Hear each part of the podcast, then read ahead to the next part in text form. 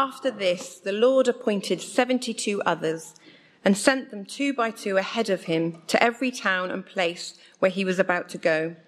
He told them, The harvest is plentiful, but the workers are few.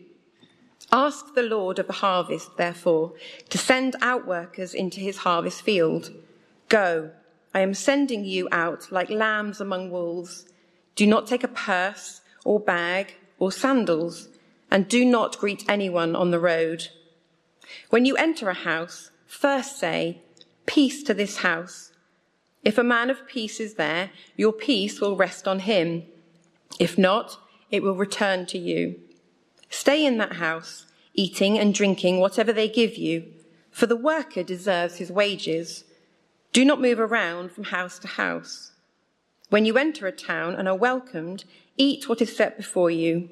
Heal the sick who are there and tell them, the kingdom of God is near you. But when you enter a town and are not welcomed, go into its streets and say, even the dust of your town that sticks to our feet, we wipe off against you. Yet be sure of this the kingdom of God is near. I tell you, it will be more bearable on that day for Sodom than for that town.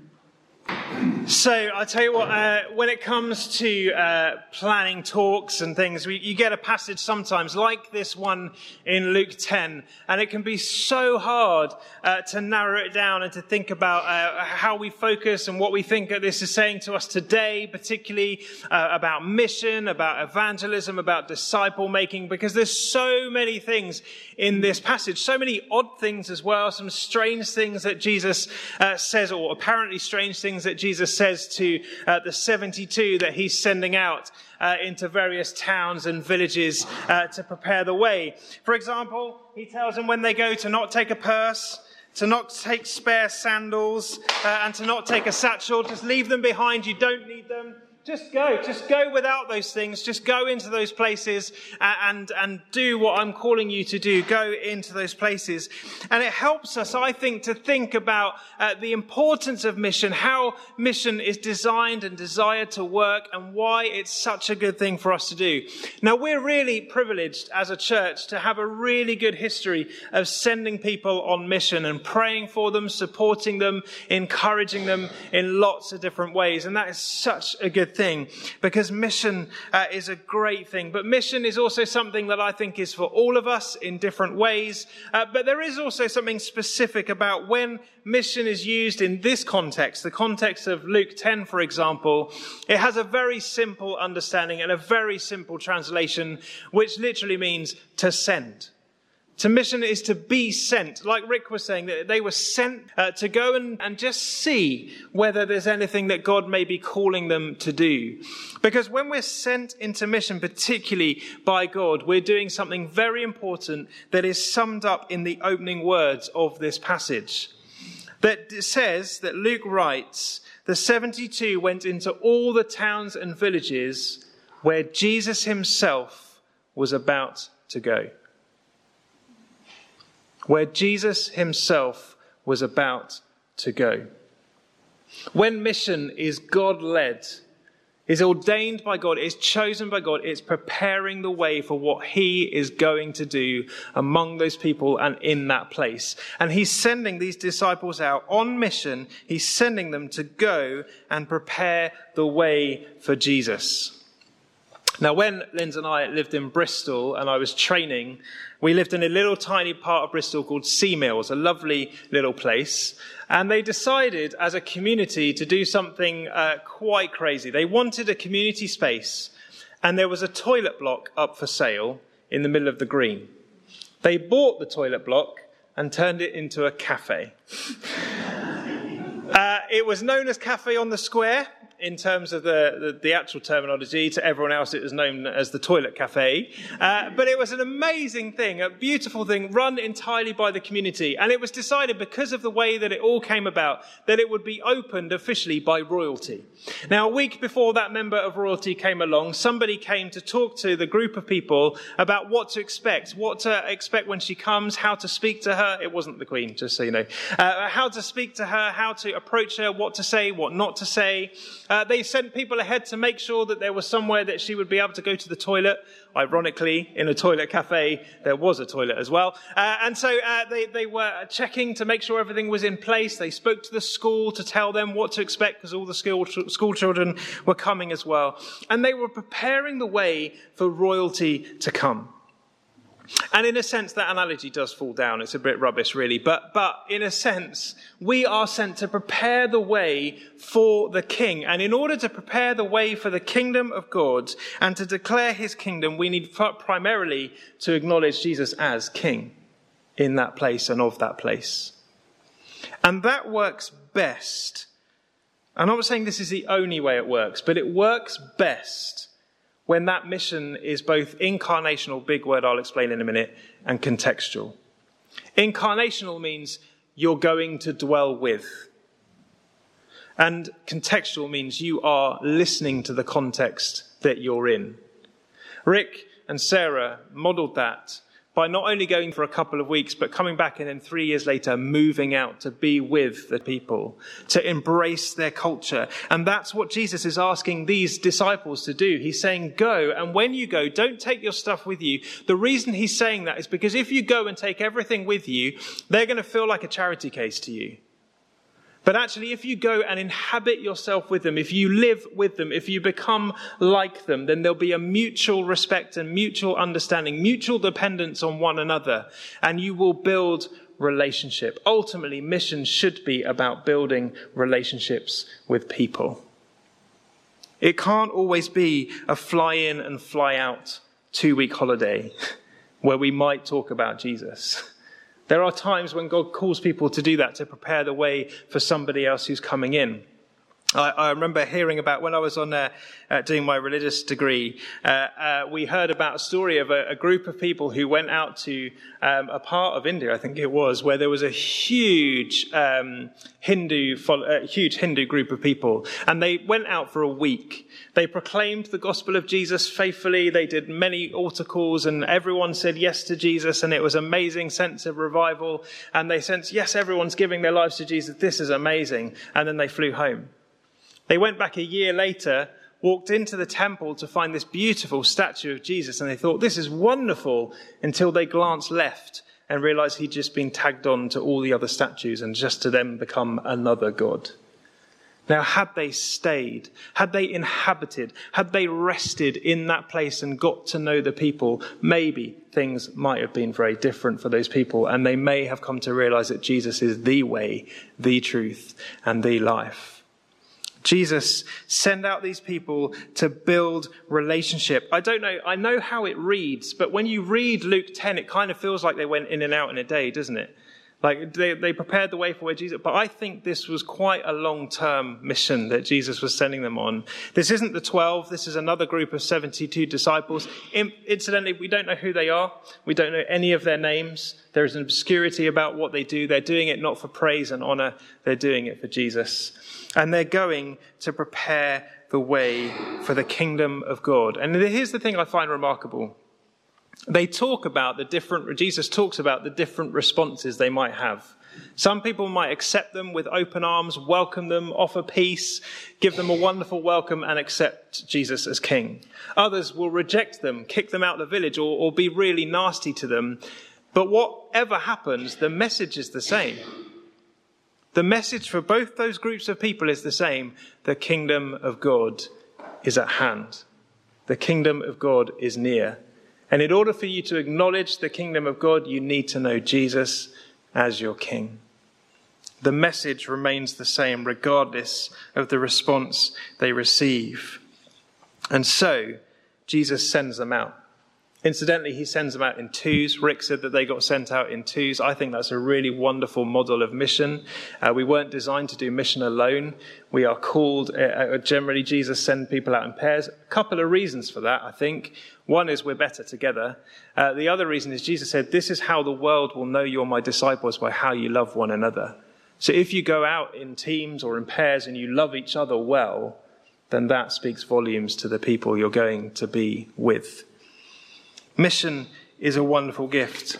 Uh, now, when I do all age services, the one thing I hate, when I see other people do all age services, the one thing I hate is when people at the front say, Can I have somebody to come and hold a piece of paper? Because it just seems so ridiculous. Can I have someone to come and hold a piece of paper for me, please? Any, any age, doesn't matter. Any volunteers, come on, it's very simple.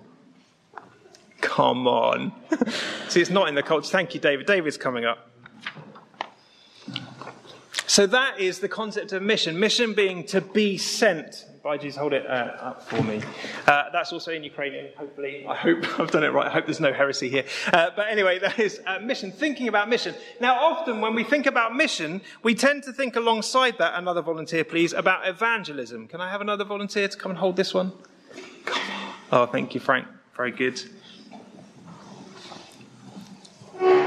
So there's one sense in which these two can be closely linked, but they're not necessarily always as closely linked as you might think. Evangelism, very specifically, is about proclaiming the good news of Jesus, actually declaring the good news of Jesus. Now, that can be in a once done kind of thing, or it can be uh, over time. When you talk, when Rick was talking earlier about the people, how they've seen God do incredible works, moves of God, healings, all those kind of things, this is part of the mission of God.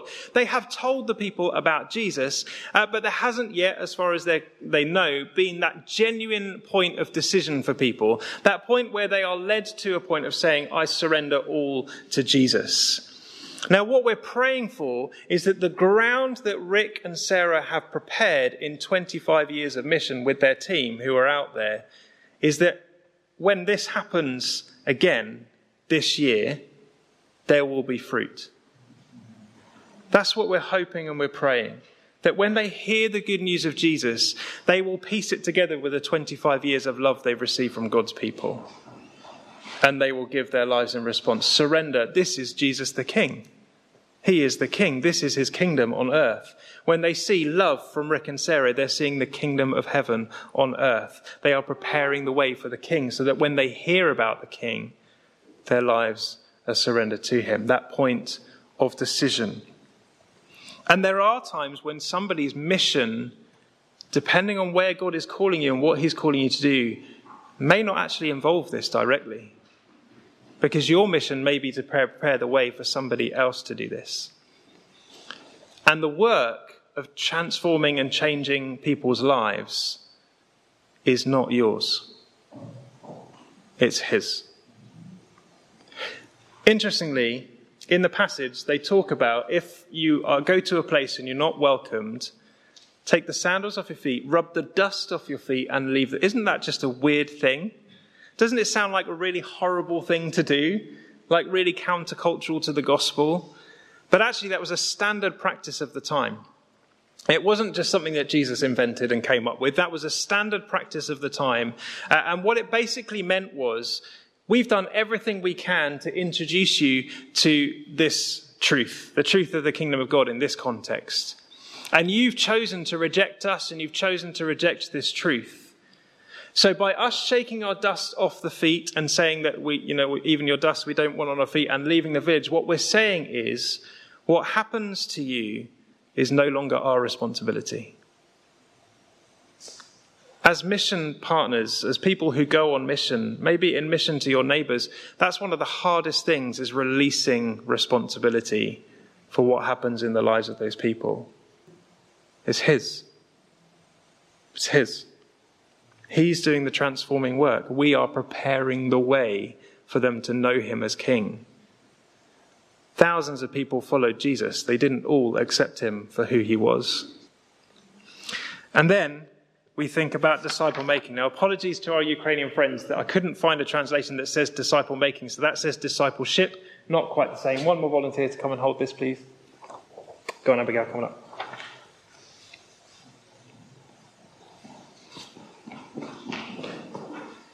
So, disciple making is something that, regardless of whether you feel sent to a particular place, regardless of whether you feel you are a good evangelist or not, is something we are all called to make. And the mistake that so many people have made through the generations is to believe that discipleship is what happens after the point of conversion. That's not true. You can disciple people before they make the decision of Jesus being their Lord. And we are all called to do that. If you have a neighbor who you've been faithfully witnessing to for the past 10 years of living in your house, you are making a disciple. Regardless of whether you've had a chance to proclaim the gospel, regardless of whether you felt sent there, I mean, if you live there, there's a chance that God's been involved in it somewhere. Um, but actually, we're all called to make disciples of others. Don't be mistaken to think that discipleship is only what happens after the point of conversion. As I said, thousands of people followed Jesus and were considered his disciples before he even died on a cross. And discipleship was not, Jesus didn't invent discipleship. discipleship happened hundreds of years before. Joshua was a disciple of, of Moses, for example. That sense of teaching people, showing people who Jesus is and why he is worth following is something we are all called to do by how we live our lives, by showing Him to the world. On Tuesday, we've got Viv's funeral, uh, and I wrote my talk for that yesterday. That is somebody who did that very well, shone Jesus in everything she did, and made disciples more than we can possibly know. And we are all called to this way of life. The Great Commission, which we'll come to in a minute, is that we all partake in this, regardless of whether we felt specifically sent to do a mission or we consider ourselves as evangelists. We're all called to do this. And it's not just for post conversion. Now, conversion is an interesting word. I think it literally, my point, the way I sum it up is that point of surrender. That moment of decision that says, I surrender my life to Jesus. But conversion is not the only aim of mission. Disciple making is the aim of mission. That's what we want to see as people know that Jesus is worth knowing and Jesus is worth following. And we want to be with him and we want others to be with him. We want to be like him. We want others to be like him. We want to do what he does and we want others to do what he does. This is a call for every single person in this building, regardless of your age, gender, creed, background. We're all called to this and we can all do it by being Jesus to those around us. If Christ is in us, we can be Jesus to those around us. Now, this passage has this mix of a bit of talk about mission. There is specific mention to evangelism, disciple making being at the heart of it all. But the key to all of it is that everything they are doing, they are doing in partnership with the King of Kings. They're preparing the way for he himself is going to do. The responsibility of the response is his, not theirs. They're called to go and make relationship so that others can see that Jesus is worth relating to. We are in partnership, which is what God has always intended. And as we've been saying over the past few weeks, the way that God loves this world is by those who love him being in it. That's our call. That's the mission, and we partner with him in it. What a privilege it is to partner with him in it. It is a privilege to be welcomed by those people. It is a privilege to work with them. It's a privilege to love them. It's a privilege to stand alongside them. It's a privilege to pray for them. And it will be the greatest privilege of all to see them this year, I believe, in faith, say yes to Jesus as a result of 25 years of this, softening their hearts for what's coming. Let's pray that's the case, shall we? We're going to pray in groups in a minute, but for now, let's stand to sing. Thank you to our sign holders.